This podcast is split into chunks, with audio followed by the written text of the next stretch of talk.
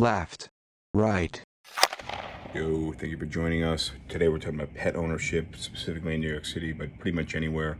Um, and because this was recorded in or around the time of the election, there's a little bit of politics involved. If you're not a political person, I apologize for that. Bear with me, hang in there. We'll get to the pet stuff. And uh, see you on the other side. This is Sip Talk. Grab a drink and enjoy. Where's this going?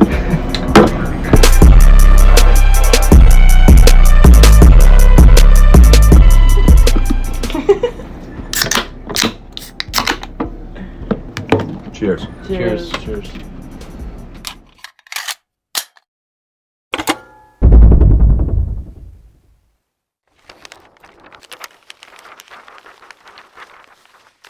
Welcome to episode fifty-three of Sip Talk.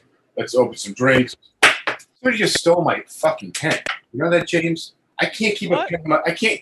The thing is, so many people come in and out of my desk. I'm pretty good at holding onto pens. But probably a couple times a week, I have to get leave my office because I write a lot of shit down. I make like lists all day long.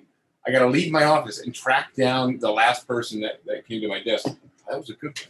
So uh, what you should have is, instead of just generic pens, spend the money and get yourself a nice set of fountain pens that nobody's going to touch. Okay, I, I have ink all over me. Um, what's up, actually? What's up, Lisa? So, Kathy, so episode fifty-three, Sip Talk. We'll get into it. A couple of things we want to talk about um, now that I got a pen to write with. Like to welcome James the Bosnator Boswell, professional bartender, professional accountant, philosopher, professional referee. Are you pretty much professional at everything you do, certifiably? We have Andreas the Battagliator. Connoisseur. Everything that you do, but not certified. Well, I, some some people would argue that I'm certifiable, so. Um, And uh, did you referee? You don't referee. You probably play, play, you play a little soccer. Play, soccer. play a little soccer. Yeah, it doesn't surprise me that you that you um, you played soccer. Um, I basically played soccer until I until I couldn't couldn't keep up with the people playing. Uh, Tequila Tuesday. Everybody's talking about this Tequila Tuesday thing. Um, but yeah, man, I lost my pen. I'm not not too happy about that. So I haven't had a good chance. I I literally haven't had a chance to come up and breathe all day long. It's one thing to the next thing to the next thing. Um, and uh, I haven't had a chance really to, to get into get into the mode where we kind of figure out what we're going to talk about. Um, but I did want to talk a little bit about politics because you're in a pretty, speaking of certified, pretty certified red state through yeah. and through. Uh, we're in New York, which New York City at least, very blue, very blue space. So I wanted um, to ask you, right off the rip, I saw a whole bunch of videos of just people dancing in the streets and beeping their horns and stuff like that on Saturday. Mm-hmm. And I wanted to know how widespread it was. Did you see anything like that? What were the celebrations like in New York? A lot, a lot of the streets were actually just shut down because there were so many people. You saw Broadway uptown? Yeah, basically it happened the opposite of what happened here in New York uh, four years ago. Because I remember it was my first year in New York. And people were quiet. It Restaurants. Was, it, it, uh, was, it was quiet. It was like the, the, the beginning of the pandemic. That's how yeah. it actually felt. Yeah. It was quiet. No one was cheering. They were like, oh, shit, the next four years are going to be tough. There's going to be a lot of sanctions. There's going to be a lot of deportations. There's going to be a lot of, you know, things. Uh, especially in the community that I live, in the Hispanic community, uh, they were like, oh, we're fucked now. Uh, so... Totally the opposite happened uh, last Saturday, or uh, people, three days ago. Yeah. Uh, so those videos that I saw weren't like just like a like one block or something like that. No, no, it was, it was all over. It was. I, it was a whole strip. It was the whole. You've been uh, in uh, Harlem Public and uh, the Walls and all of these bars. All of that strip was com- full of people. There was people cheering, champagne, champagne bottles everywhere. Beer, yeah, it was like. Totally, well, totally the opposite of what so happened four years ago. The day, the day that Trump got elected the previous year, uh, the streets were pretty somber. You know, people were people were very quiet. I actually went to uh, Ab and I stepped out and we went to like uh, I don't know what do you call it, like an outdoor uh, food venue And it was like people were crying on the streets. And a lot of those people had been, you know, over the last four years, pretty negatively affected. Um, a lot of minorities, very, very unhappy. Um, and then uh, it was all day long on Saturday. I didn't want to leave because I was afraid there was going to be some clashing of uh, different different protesting in the street. So, uh, but there, it's, it didn't happen. It didn't really happen. That was Saturday night, so that was the first, yeah. first, you know, potential time it could have happened.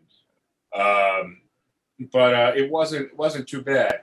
Now I, I think think it would happen if Trump could can be reelected. If that would happen, I think there was a bigger chance that people would, especially in these news, say people who go out there and just go crazy. They have I think if Trump if Trump got reelected by the Electoral College and won, and and lost the popular vote by an even even larger margin than he did in twenty sixteen. It wouldn't have surprised me if we saw some rioting in various yeah. cities. Yeah, but let me ask. Thankfully, how, that didn't happen. How are how are things down there in the deep red South? So there was no talk of it whatsoever in my office yesterday or today.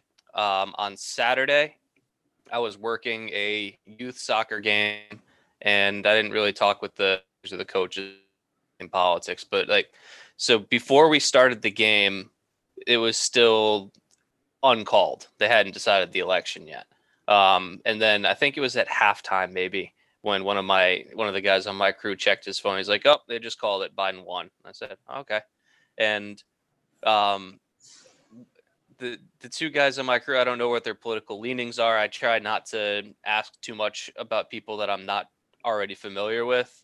But one of them just like, Trump is acting like a complete baby right now. Yeah. And yeah. I, I just said, like, regardless of what you think about his policies or whatever, like, you just have to look at him and be like, dude, you, it, in twenty sixteen, after you won, you went on a nationwide gloat tour where all you did was held rallies to try and rub it in the Dems' faces about your electoral college victory and whatnot, forgetting the fact that you lost the popular vote by three million votes. But whatever, you went on this nationwide tour to rub it in everyone's faces of look what I did. And now you lost and you are completely decompensating. And if you're going to dish out insults, if you're going to kind of do the things that you've done for the last four years, then when fortune flips, you better be able to take it. Otherwise, you just look like a colossal toddler. Yeah, you know, I don't I don't want to get too too much into the politics and and You know, uh, I'm not talking about politics. I'm talking about just on a personal level. Well, is I, if I, if you're the kind of person that throws insults around, then when you get insulted, you better be able to take it in the same humor that you expect others to have taken your jokes. Well, the thing yeah. is, there, there's certain things that I look at with Trump, and I was always a fan of Trump. Not, I didn't ever think he'd be somebody who'd be running the country, but I always said that, you know, here's a guy that, you know, he. Basically what he surrounds himself with and what he creates are luxury goods. So it's, you know, I've had some Trump ties, given they were made in China. They were, I have a lot of ties. They were actually pretty decent ties. I wouldn't say it was a Hermes tie or, you know, a super designer tie. Definitely. Yeah. But, but it was a, it wasn't the cheap, the cheap ones that, that you can get at like Macy's or something for twelve bucks. Even though I think I got his ties at like Marshall's for twenty bucks. But, but I always assumed, you know, he, he had nice stuff and I'd always give it a try. I always knew the Trump buildings in Manhattan to be very nice buildings. Again, not somebody I was super comfortable running the nation, but there's a certain amount of you, you have a mother. I, I, I wish I had a second to think about this before I'm going to go and throw this out there. But if you're a woman and you're dating a guy and the daughter says, he molested me, there's only so much you're going to put up with and be like, well, you know, but he, uh, you know, he pays the mortgage type of thing. So I get it that, like, the people want somebody who's Republican and has these policies. But along with that, you have these major character flaws. And I'm not saying some of his, his politics aren't solid politics, but is this the person that you want paying the mortgage, because at the end of the day, there's a lot of other options. And and I just, you know, it's difficult to square up with somebody along those lines. Now, I've been in the company of a lot of people who have voted that way and say they're okay with that. Obviously, it's not as bad as molestation, although maybe it's... He, he's exactly accused that. of it. Yeah, exactly. So I don't know. But what I'm saying is, is if I have somebody as an agent or an employee that does something, I have to evaluate with each instance whether or not I want to keep them in my employ. And as an American citizen, it's your job to figure out if you want to keep that person in your employ. What's bothering me right now so much is the division in the country. Um, and and that it's just wild to witness people cutting other people off. One, you, you know, my friend George, Lebanese guy, hardcore, hardcore, gun-toting. His his duvet cover on his bed is an American flag. Okay? Super Trump supporter. Very good friend of mine. A very good person as well. And he's a good person, yeah. And and we have diff- we have different views. Um, you know, it's it's just wild to see people cut people out of their lives.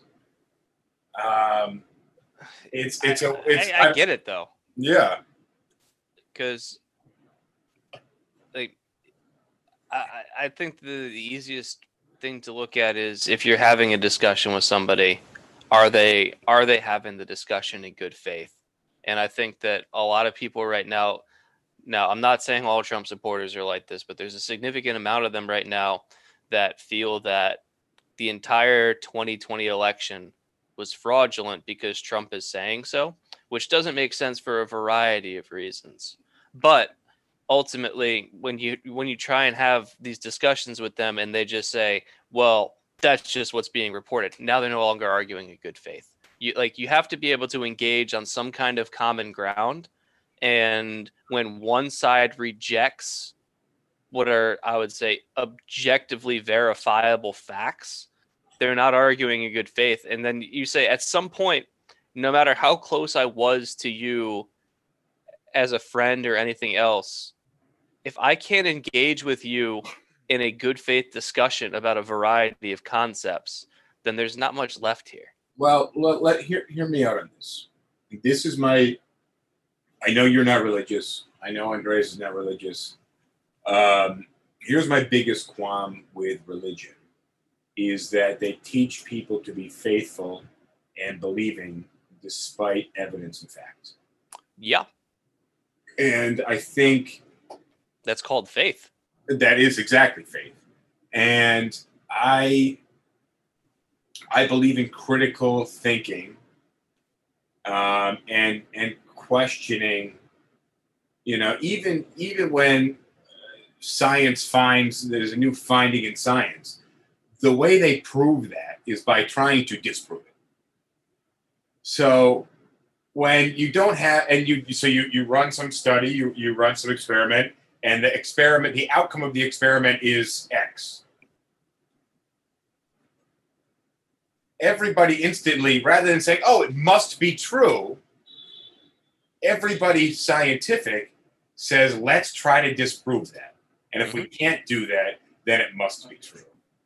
And, and and the other thing is, even if, even if like on the initial outset or whatever, you've got a new theory or something and it's being tested and it becomes accepted, it, it, it's never something that's written in stone and forever. Yeah, in that, science, you can never have something written in stone because science keeps evolving. And, and what, so, not, yeah. A science fifty years ago, it might have changed now, and it's not because science is wrong. It's just because science is always evolving. It's always getting more knowledge. There's new technologies. There are new. Uh, well, know. yeah, but that's. that's I, I would say here's here's a great example is so the theory of general relativity that Einstein came up with eighty, ninety, maybe even one hundred years ago. I don't know the exact timeline. It experimentally has been verified over and over and over again to ridiculous levels of confidence. And yet scientists are constantly testing it and constantly looking for either exceptions or variations in it to refine the theory even further. And they're always open to new information that might exist in, in a way that disproves or or questions the validity of the theorem. And they're constantly trying to see, yeah, this is accepted for right now, but is there more that we can know? And I think accepting information that is contrary to your worldview or whatever, you have to look at it, you have to weigh it for the, the validity of the evidence. But if something doesn't agree with what you already think, that doesn't mean that you should throw it out. You need to analyze it. And I think that that's something that I, I'm going to have to just say that that people that are more religious are less likely to do, and people that are more politically conservative are less likely to do. That's not to say that there's not some dogmatism on the left, because there very much is, but I would say that the thread runs stronger through more conservative political sure. viewpoint. Yeah, and a lot of that is environmental, and, and there's, a, there's, a, there's a lot of factors in that, but I just think the scientific thinking method would grateful, you know, greatly benefit uh, a society. Yeah, oh, yeah. Here comes here comes the education part of it, because for you, in order for you to do that, you have to take people out of their comfort zone and get them into a comfort, uncomfortable situation.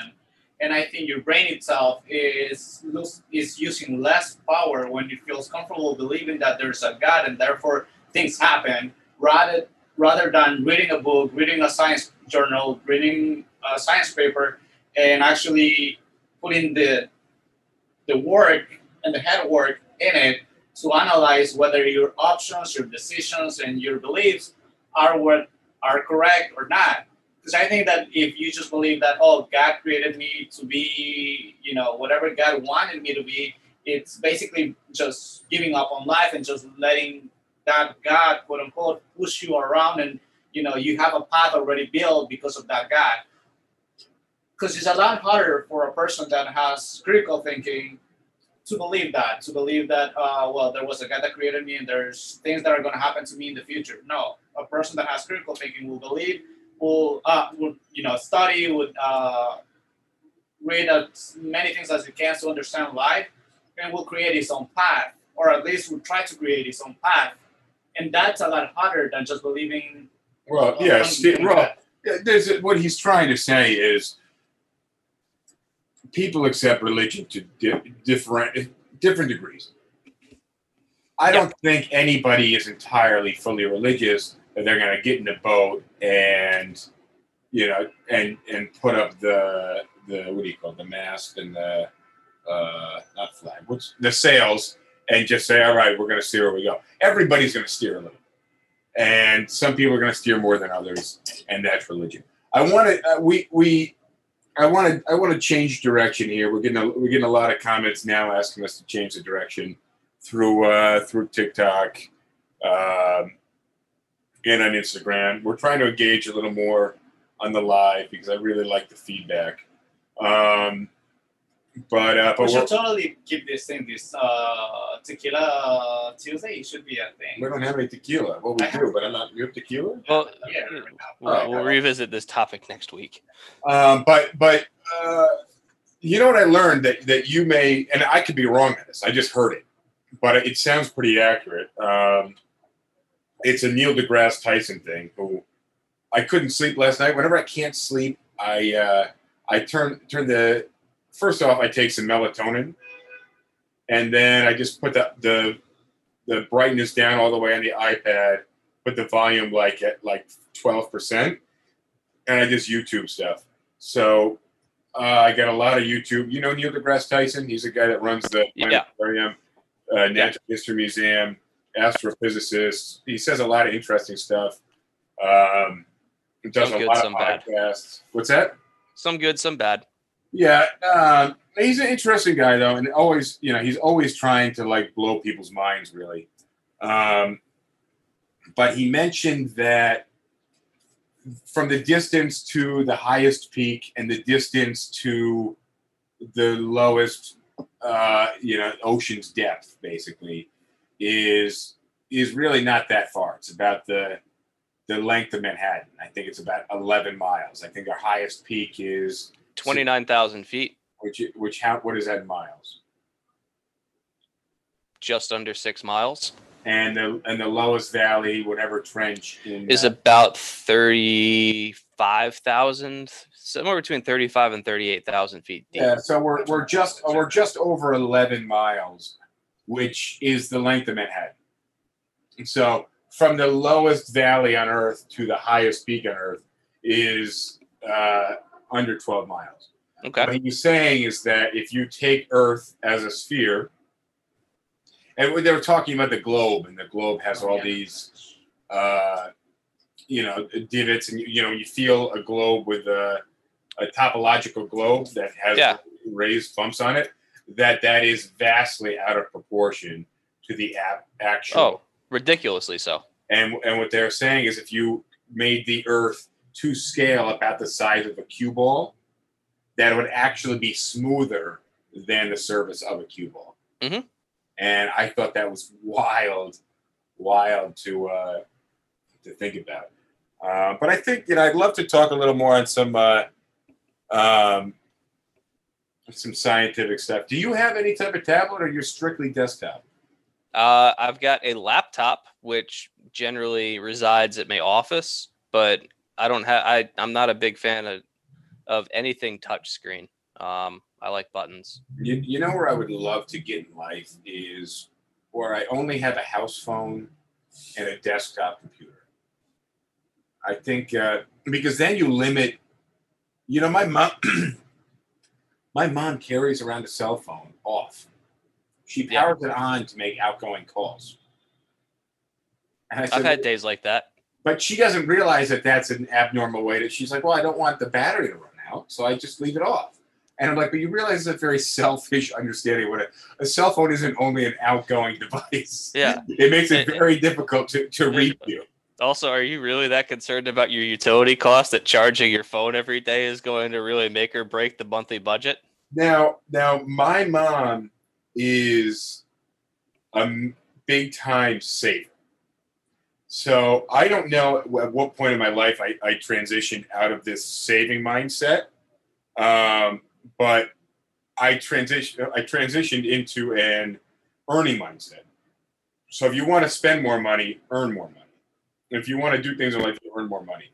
My mom was always, oh, if you want to spend more money, you just save more money and then you can spend it. So my mom now, she, she lives in a house that was built in the eighteen hundreds. It's got four or five bedrooms. It has a barn. Um, she'll probably listen to this in a couple of weeks on Facebook, so...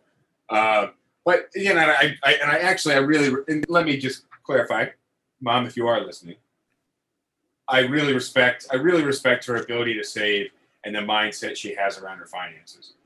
But we, uh, you know, we, and she's retired now, so obviously there's the f- fixed income aspect of it, but she's very much a saver. And I'm not much of a saver. I'm much more of a, an earner and spender. Um, but, uh, She now resides on the first floor only of her house, and it's a big house to heat for one person. So she keeps a lot of doors closed, and it's a house built in the eighteen hundreds.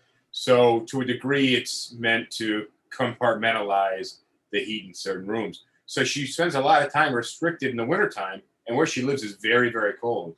So she restricts really where she resides in the house in the winter. So why not move to a smaller house? Well, but then you can't have all the guests over. We're going to go up there for Thanksgiving, and I don't know who will be up there. At this point, you know, I think she's really kind of hoping for, you know, kind of wing and prayer, hoping for grandkids um, from my sister and I. But, um, but, uh, uh, but it, it's it's really fascinating the way that she's modified her life to live in this this older house. Um, and I don't know, how do we breach this subject? I don't, I don't know. But I, I, I got a comment on your, your mom. How how overt has your mom been to you about her wish for grandkids? Uh, pretty pretty very much so. Yeah, I I, I think she just expects them. Um, but she also talks about, about death like it's imminent. My mom's in her sixties. She could have she could have a whole another forty years left if she plays her cards right. But but you know she she she. I, I I don't want to get too deep into it, but, well, but she basically she she she thinks death is imminent. So she she thinks she behaves like someone who's eighty-six. Speaking of someone who's eighty-six, so when my grandmother was still alive, because I, I, I kind of just want to tell this story because I, I'm not sure what this says about me, but one of like I, I I'm really I, I relish this conversation. So I've been very clear to pretty much everybody in my life that I never want to have kids. And probably about ten years ago now, I had a conversation with my mom where she made one last kind of Hail Mary play to convince me to t- stop taking such a hardline stance on it. And what was this Hail Mary play? At the time, I was a substitute teacher, and I, I was enjoying the work for the most part. Okay, I was going to say, uh, uh, teachers are probably not people who, if they don't already have kids, that you that are in a position where you can push them into wanting yeah. their own children. Well, whatever the case is, I was I was on the fence about what I wanted to do with my career in terms of if I wanted to get the certification to become a full-time teacher or not. And I was having this conversation with my mom, and the topic of dating was also kind of like in the background or whatever. And she basically said, you know, I don't think that it's necessarily a good idea for you to have such a hardline stance against having kids. And I said, but I don't want to have them. She says, well, you might not now, but like in the or whatever. So like, just don't preclude the possibility. And I said, Mm-mm, you you don't seem to understand. When I was nine years know. old, not when even. I was nine years old, you had my youngest brother. I was a very impressionable age for me. I got to see everything that goes in to having kids. The changing the diapers, the crying in the middle of the night, waking up, the throwing up all over the place. I looked at that and I said, holy hell, that looks awful. And from the age of nine, I said, I am never going to do that to myself. I'm never going to have kids. And that's like the one opinion that I've had in my life that has not shifted even the slightest. And I said, Mom, I said this at the time when I was nine. I've said it every day since then. And I'm going to continue saying this. My youngest brother, you having my youngest brother is the reason why I will never have kids. And my mom says, I know you've said that a lot. We probably shouldn't tell him, though. He's very sensitive. So now go forward another eight or nine years. I'm at my grandparents who live, who at the time were both alive and were living in Wilmington. And I would visit them two or three times a year at least. And my grandmother makes a comment about how a number of her friends in the retirement community that they were living were, a lot of them were having grand, great grandchildren. And she she made it pretty clear. She's like, yeah, there's a lot of people in this community that's having great grandchildren. It would be, it wouldn't it be nice? And I didn't say these exact words, but it was really close, which was, Grandma, look, I've been pretty clear about not wanting to have kids, and I, I see where you're going with this one. If that's your dying wish is for me to have kids or whatever, then you're going to die disappointed. uh, yeah, you know, it's... Uh... I think uh, I I have not spent that much. You've spent more time at an age where you're, you're well impressionable, where you know at an age where you can you can think on your own um, around infant children. I've never had much exposure to that. Um, so really, the whole kind of see, I watch people walk their dog every day in Manhattan. And can you give me this bag here real quick? I think I see where this is going. The whole, no, no, the whole, empty the bag, empty the bag. So we got a plastic bag here, all right? It's cold because we had some beers in here. But this is, this is, I would say, by poop bag standards, very thick. And also very large. It's just a grocery, it's just a grocery bag I got from the bodega. But these, and I'm not a pet owner. And when I when I had a pet, I lived, we had eight acres. Probably five of the acres were mowable grass. But for the most part, we would go out once or twice a month with a shovel, and we would take the dog shit in the backyard, only really in the area where people would walk. And we, t- my cousin's here. My cousin and I, one, uh, that's another story. But uh, um, you just throw it in the woods. And we'd throw it in the woods. Now, we never touched the dog shit with our hands. Oh, that's what you get the so in for. Manhattan, one, the whole dog thing, I don't understand. But it's worse in Charleston. The, and the fact, so we never kept the dog in or out. Either the dog was in the whole house, big house, the dog would run around, or the dog was out of the house. We didn't even have a leash, or we just let the dog run. Yeah, you live in the country. Who cares? We didn't have a fence. Yeah, the dog would come home because he's got to fucking eat. Um, but in Manhattan, the people take their dogs out. They put them on the elevator, bring them downstairs. A lot of times, I can tell the dogs are so eager to take a piss. And the people are, like, stopping in the lobby, and they're, like, talking to other people. And I can tell the dog's like, holy fuck, I'm going to lose it. Because you, like, when I got to piss, like, a little bit, but when I get home, I'm like, fuck, fuck, fuck, I'm fumbling for my keys. I'm like, fuck. Yeah, I gotta, your brain finally says, all right, it's time. It's time. But then, like, you hit all these barriers, you fumble with the keys, and then, like, I get inside, and God forbid somebody's in the bathroom, or, you know, I'll piss in the fucking kitchen sink sometimes if I have to. Not often, but it happens. But there's probably other contributing I, factors there. I yeah, probably late at night. Um, but uh, I always spray some bleach from under the sink, and I rinse off the sink. Um, but then finally, the dogs go outside.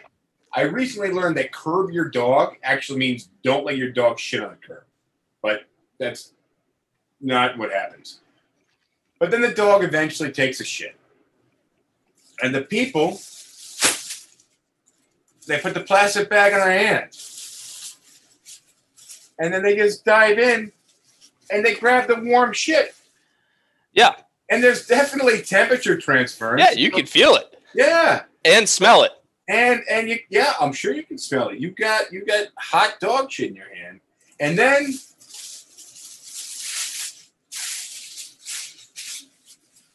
and a lot of times they just walk a couple of blocks. Spinning dog shit around. Now, and then they I've always it. thought, I've always thought that this has to be a profoundly weird experience for the dog. Well, because yeah. Imagine like you take a dump and then somebody immediately is like picking it up and then just like carrying it around with you. Like the dog it, has to be like, what in the world is going on here? I didn't want that. I, I give props to the the person that actually do that in the city. Because there's a lot of people that they just don't do it. They, they will this take a, the, the dog for a walk. The dog will take a shit. Sometimes the dog also happens to have diarrhea. And just, well, then sure, you scrape it through the back. And they they but, just walk away. They're like, oh. But this is a high price to pay for companionship. Yeah, kids I mean, are even worse. I sure. mean, uh, I saw. Although it happened on, two weeks ago, where uh, this chick was walking her dog and she was on her phone. And then she looked, and she was like, did you do that? To the dog. She was talking to the dog, and she was like, did you do that? And it was like, yeah, the dog is going to tell you, yeah, I took a shit while you were on the phone.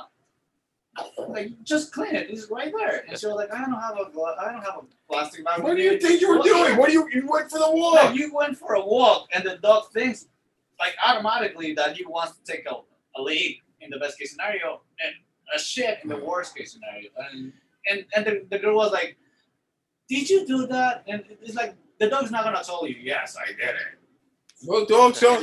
Yeah. So I, I, I got one more for you. One more for you. Because the whole dog shit thing, you know, I, that's that's why I can't have a dog in, I can't have a dog in the city. If I don't have to touch the shit through a millimeter, through a half millimeter of plastic. Every day. I, I, I'd probably be okay with having the dog. Minus the dog hair in your clothes. But I, you know, figure something out there. I get one of those rolling things. Um, the other thing that I don't get is the people that they bring the dog outside and then the dog wanders up and goes to another dog. And then the two, the, there's the dog owner, the dog, the other dog, and the other dog owner. Now this dog owner talks as if they are the dog to that dog.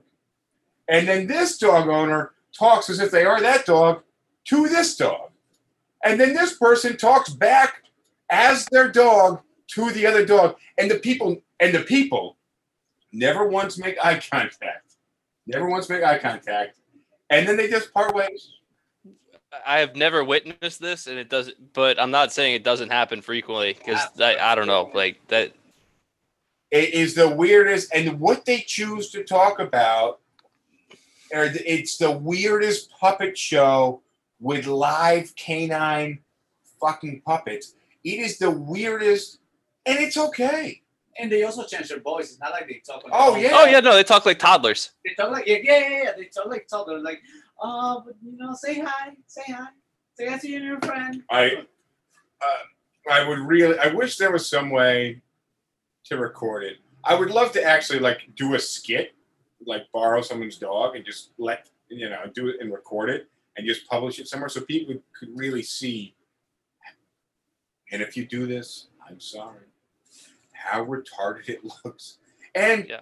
and then a lot of people also use their their pets as a social vehicle, which I actually I that's smart. That's smart. I'm oh, yeah. more for that. I'm more. I think it's a little pathetic, but I'm more for that.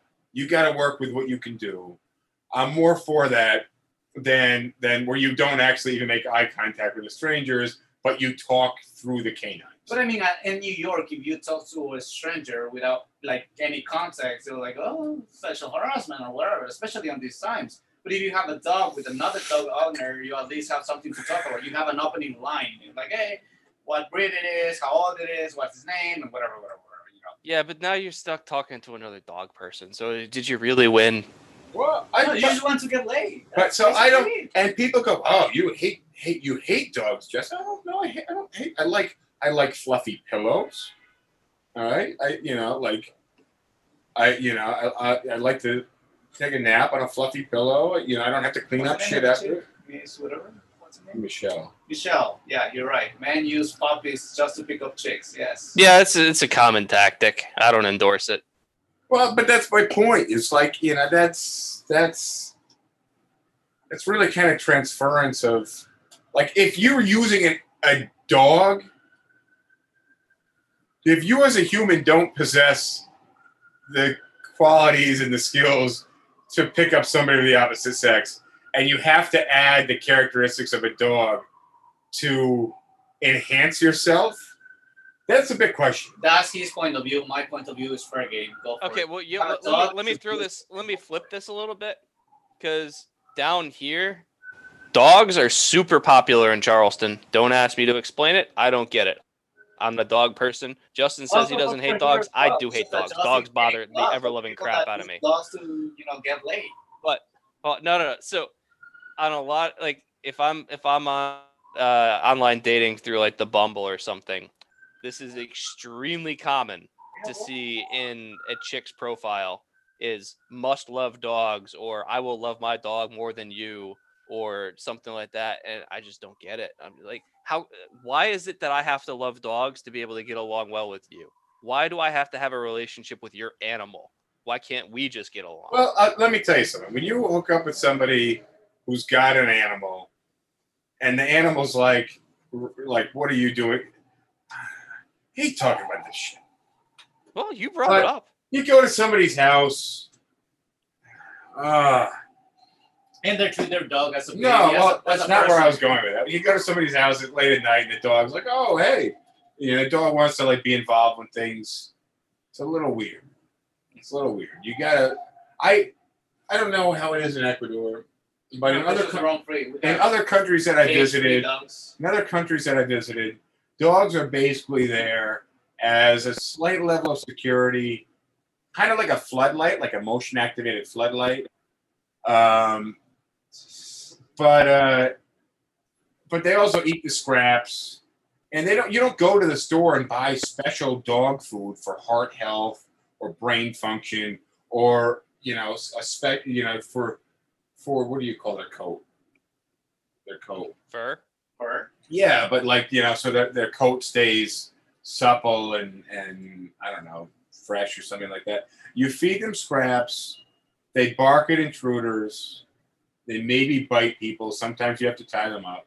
I also grew up, a lot of my family was from the country, like the real country, not like the country that we lived in, James, but like the mountains, middle of nowhere. And they had hunting dogs. So, like, you don't really... Like, kids don't play with the hunting dogs and they get eaten. You know, the hunting dogs weren't like, they weren't snuggling up with you while you watch, like, Christmas movies. These things kind of stayed chained up in the backyard, lived in a doghouse, and they got fed with, the, you know, with what they got fed. Yeah. But there's this weird cultural shift where, like, oh, this is part of the family. And, you know, I don't want to shit on that. That's cool. Like, people have ferrets. And, but, yeah, but people aren't bringing the ferret to, like, a birthday party. Oh yes, they well, are. Yeah. Well, they they also bring uh, guinea pigs to birthday parties, right? What? They eat it. They, what, in my country, they eat guinea pigs. Okay, uh, yeah, but we, the, were, yeah. we were this close to have an experience with Justin last week. I invited him to on Saturday because a friend of mine brought guinea pigs because that's tradition in my country, and I think some other countries in South America, mostly Peru, but uh, Ecuador also eats guinea pigs. So I told him, hey, listen, a friend of mine came over from Ecuador. She brought guinea pigs. It's called cuy in Spanish. And he was like, yeah, I'm down. But then again, it was Saturday. It was the day of the riots and, you know, the, the day that uh, Joe Biden got elected. And either it was because Joe Biden got elected or just, you know, uh, hopefully over here, just... Yeah, cuy. Well, so we didn't end up going. So cuy uh, is, I mean, it's literally fried guinea pig. Yeah. Um, and... For all of you out there criticizing the guinea pig, by the way, the guinea pig is one hundred percent uh, grass-fed. So, okay. but, the, so but, the, but actually, the guinea pigs were really bred. The guinea pig itself, as we know them, were actually bred uh, to be, I don't know, I read, yeah. I read the Wikipedia page, but they were really bred to be eaten. And yeah. the guinea pigs that we know and people have as pets are really... Uh, Not the same thing. Yeah, we didn't see them as pets when we first find out. I like this fried fried guinea pig um, with some fried yuca. I tried it in Ecuador. I'm not a big fan of it, but since he was like, I really want to try it, I was like, sure, let's just go and grab some guinea pigs with you. Know. But yeah, I mean, I you know when uh, I I don't know, I'll try anything. Um, Uh, are they normal pigs? No, those were. Are those no, guinea pigs or are they normal pigs? No, those were guinea pigs. Um, in Guinea, are they still guinea pigs or are they just normal pigs? Oh, in Guinea, but, are they yeah. I, I, I, better I, I would say going back to your t- comment about like that's a high price to pay for companionship. Um, I, like yeah, for dogs. Well, I, I believe that, for example, here in New York, this is a very very lonely city. Like. If you're by yourself, you don't have family, it, it's it's hard to make uh, friends with other people because people are very into their own thing. They're busy doing their own shit and they don't have time to actually uh, socialize with other people. And they also might not have the uh, the skills to socialize with other people. So it's a lot easier for them to talk to a dog and have a pet with them. So instead of developing social skills, I'm going to get a pet?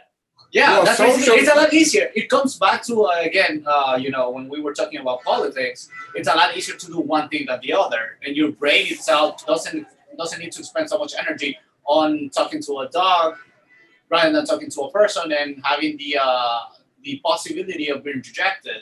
A dog will never reject you. A dog that you adopt or, you know. Reject. Yeah, but the, because the fact that the dog will never reject you makes their affection worthless. A lot of people um, will, will disagree with you on that. Well, point. well, let me. I want to. I want to pose a a difficult question. Okay. Yeah, and I imagine most listeners and viewers are not vegan.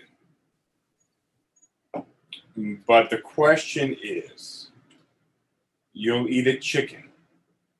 You'll eat a goose. You'll pay more for a goose. You'll eat duck. You'll eat a turkey on Thanksgiving. You'll eat uh, cow, lots of great steak, good beef. Um, you'll eat a lamb. You'll eat pig. McCartney. You'll eat a horse?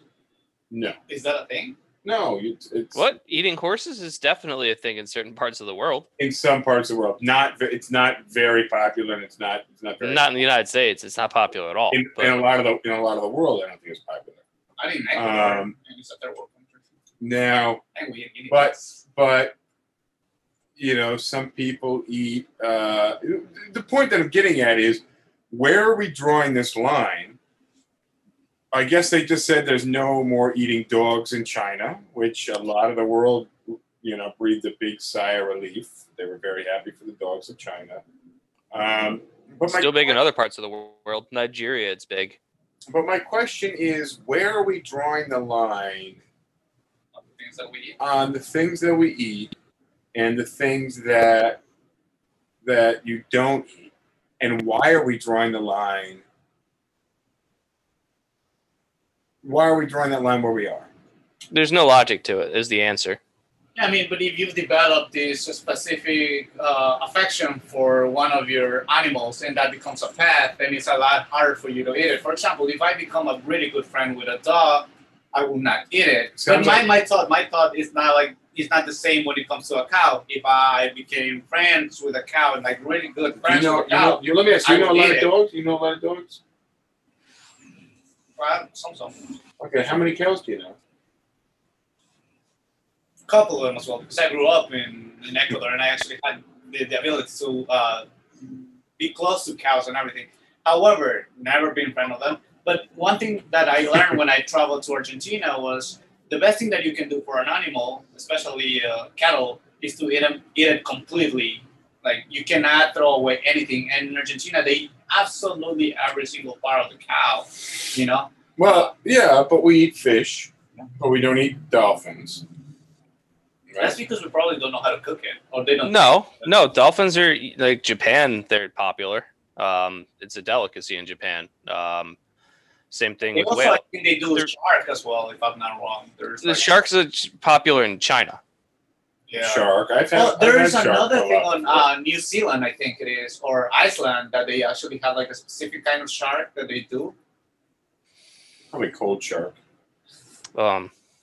Uh, yeah, but but uh, I'm just. I'm just saying that, that I think, you know, the guinea pig thing sounds surprising for a lot of people. And, and a lot of people are like, oh, that's a food. And then, you know, and then it just it makes you kind of question where you're drawing that line. And what you said exactly is that actually it's entirely arbitrary. That's my point. Yeah, and, and that's kind of the greater point that I was getting at. But I just wanted to kind of open discussion around it. And figure and figure out if if there's a way to draw that line, if it's more personal. Have um, you ever had? Have you ever eaten shark? Yeah, I, uh, the guy Bruno, who's a chef here, used he cooked a lot of shark actually. Um, What's the taste like? uh, I've had it. Uh, I had it once before when he was he was cooking a lot of it, but I think before when I had it, it was a bit more rubbery. Um, it was bony. I think it must have been baby shark. It was very bony. You but know, it tastes like a lot of people that are in the comments are saying that shark is good, shark tastes great. In Greece, apparently, they eat baby shark, and in Australia, they do baby alligators. Well, but that's... As, Yo, in the South, we eat alligator. Yeah, as humans who have evolved on, uh, what is it, the, not the hierarchy, what do they call it, the, cha the food chain? Food chain? Food chain, yeah. The food chain is basically you just eat other meaty things that are below you on the food chain. That are not poisoning. And, and sometimes there's things that are above you on the food chain that you collective have. efforts can can help you momentarily, you know, decrease its place on the food chain. Um, but uh, but yeah, just just uh, it, you know, interesting perspective that I wanted to wanted to throw out there. Um, April, did you had a uh, fin shark shark fin? Shark fin? Shark fin, because uh, I think in China that's like... Shark fin uh, soup is a delicacy. Yeah, it's a delicacy or something mm. like that. Um, But yeah, on that, uh, probably wrap up. Any any good shows or anything you're watching down there? I'm just I'm curious for anybody who's listening who, who wants... Uh... Nah, I, I've been kind of... Last week I spent pretty much the entire week just following... both the stock market and political futures markets and everything related to the election. It became something of an, an unhealthy obsession, and now I'm finally able to detach from it. What do you think on the stock market right now? Um, that the market is responding to Biden's election generally. Right, like the one thing that markets hate more than anything else that like is uncertainty. Markets don't like uncertainty. And I think that the markets are responding to Biden as a steadier hand and a more predictable feature of our political landscape and saying, okay, we, we have less things to worry about now, which is why you saw the big pop on Monday. And then the reason why the markets were down today is largely just going to be due to profit taking, where people made a lot of money yesterday. And they're like, you know what, I'm just going to lock in some of these gains today and I'll, I'll re- re-up later. Um, mm. I think that there's going to, I still think that there's a relatively high dislocation between the markets and reality, where the fundamental indicators of the overall economy are still pretty strongly negative, for largely due to COVID. And I think that the markets are vastly inflated. But at the same time, it, a simple economic explanation is that as an investment vehicle, the markets are doing better because all the alternative investments are doing worse.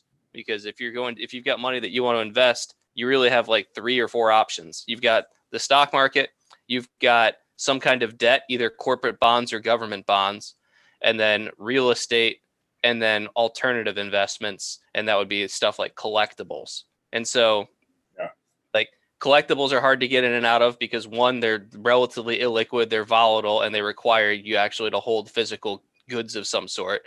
Um, real estate is also illiquid. There's a lot of transaction costs. There's yeah. also a high barrier to entry, and there's a fair amount of risk because a lot of factors can affect real estate that don't affect other things.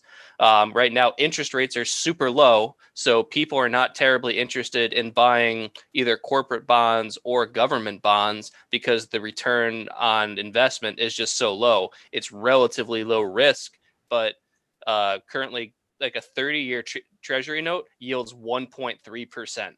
That's just that, that's so little money that most people aren't interested. It's and not, so, yeah, exactly, the, the stock market is by all means not doing it, shouldn't be doing as well as it is. But all these people that have excess capital that need to put it somewhere, the stock market's still the best option because all the other options are bad for the reasons I just listed. I know exactly. And, exactly. So. So either way, you've been a bit obsessed with the stock market lately and political futures.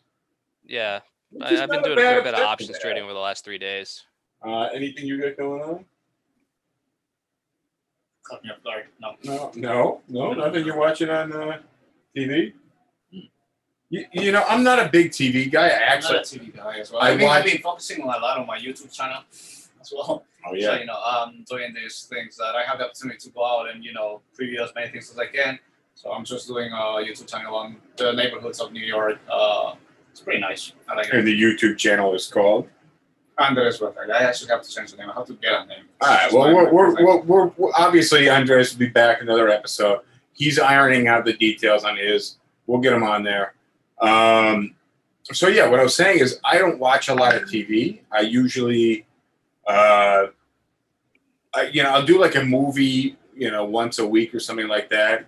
But I'm usually working, and since at home I've, I've been I've been packing um, so much, uh, all the computers are packed up.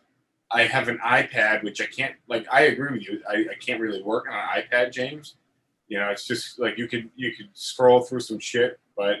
But really, uh, there's not what you can do. So I've been watching a lot of, I've been watching a lot of Netflix and a lot of Amazon Prime, um, which uh, which I'm enjoying. I watched this series called The Queen's Gambit, which is about this young girl who's, um, and th- I'm sharing this strictly for anybody who's watching who wants something to watch.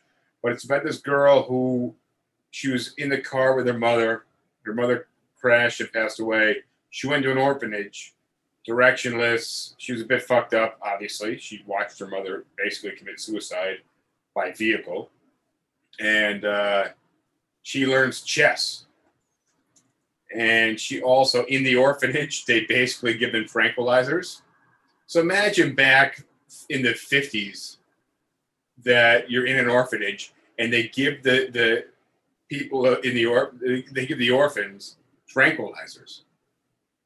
Um But at some point, she gets addicted to these tranquilizers in learning chess, and she realizes that she realizes that she retains so much information with chess on these tranquilizers, and she plays great chess on these tranquilizers, um, and she basically develops this insane professional career of chess playing.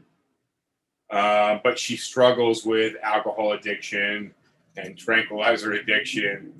And I've heard a lot of good things about that show, especially since the games that they use are all. Yeah, so Gary Kasparov is one of the people that contributed to like the chess knowledge of the show. Yeah. So a lot of the games are going to be adapted from real games that were played between grandmasters of the last century, and right. not sometimes they're not move for move, but like if if it's a sixty move game, fifty-eight or fifty-nine of the moves that are played in the show are from the real game. Yeah, and that was a, that was a very cool aspect of it. Is it is pretty historic, and they do go by the chess guides and the chess books. I'm a terrible chess player. I you know I just I don't have. I don't have the bandwidth in my head, which just basically means I'm not smart enough to play chess. But uh, I think it's a great game, and I, you know, like I love playing tennis, but I'm not a great tennis player. I think tennis would be something I'd be much better at when it comes to um, put the time into chess. The only way to get better is to play it. Yeah, but I just I don't have the the mental bandwidth to really. Um, You know, to, to dig deeper into chess. And I, I play it, play but... blitz. Uh, I, I play. I probably play like ten to twenty games a day, and most of the time controls that I play are like three minutes plus two seconds. So the games are quick. Now I'm not spectacular. I'd say I'm about an average player, but you don't have to like have. There's all sorts of different time formats. You don't need to play like a format where you're spending an hour or two on a game and you have to think deeply about every single move. You can play blitz where you're playing on instinct, and you get better that way. True, true. All right, let's wrap up real quick because we we you know we're we're hitting the hour mark. Uh, somebody just commented you should watch the show The Knick, which is a cool ass show. I don't think it's new. Maybe it's it, maybe they have current seasons. But The Knick is about doctors in the early twenties, basically figuring things out, making shit up, using cocaine as as pain meds. Nice. Uh, but yeah, you know, every, you know, every industry has this kind of blossoming period. And and that was That's that was definitely yeah you know it's uh it's kind of cool to go back and see like what shit used used to actually be like.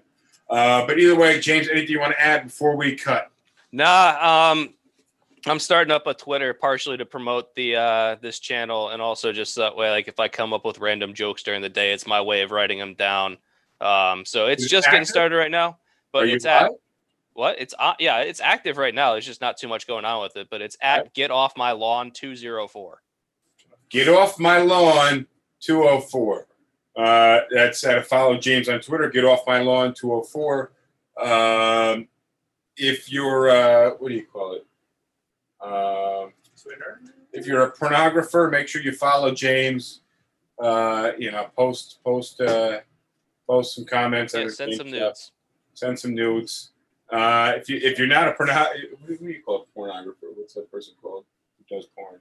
Uh, if, you're porn if you're a porn star, porn follow James. If you're not a porn star, follow, follow James. um, if you want to learn get, about porn, follow James. Get Off My Lawn yes. Two oh four. Yeah. Uh, thank you guys for joining. This will conclude episode fifty-three of Sip Talk. All right. Till next time. Yo, wait, you still there? Ah, oh, shit. All right, well, you caught me. I'm uh, in the middle of building the Sip Talk podcast, which means I'm sitting here for a very long time, listening to my own voice over and over and over again. Um, if, uh, if it's annoying to you, I fucked up, which means you fucked up too. You got to tell me what you want to hear about, how we can change the podcast. Thanks for joining. I like P B R. I just got priced out of it.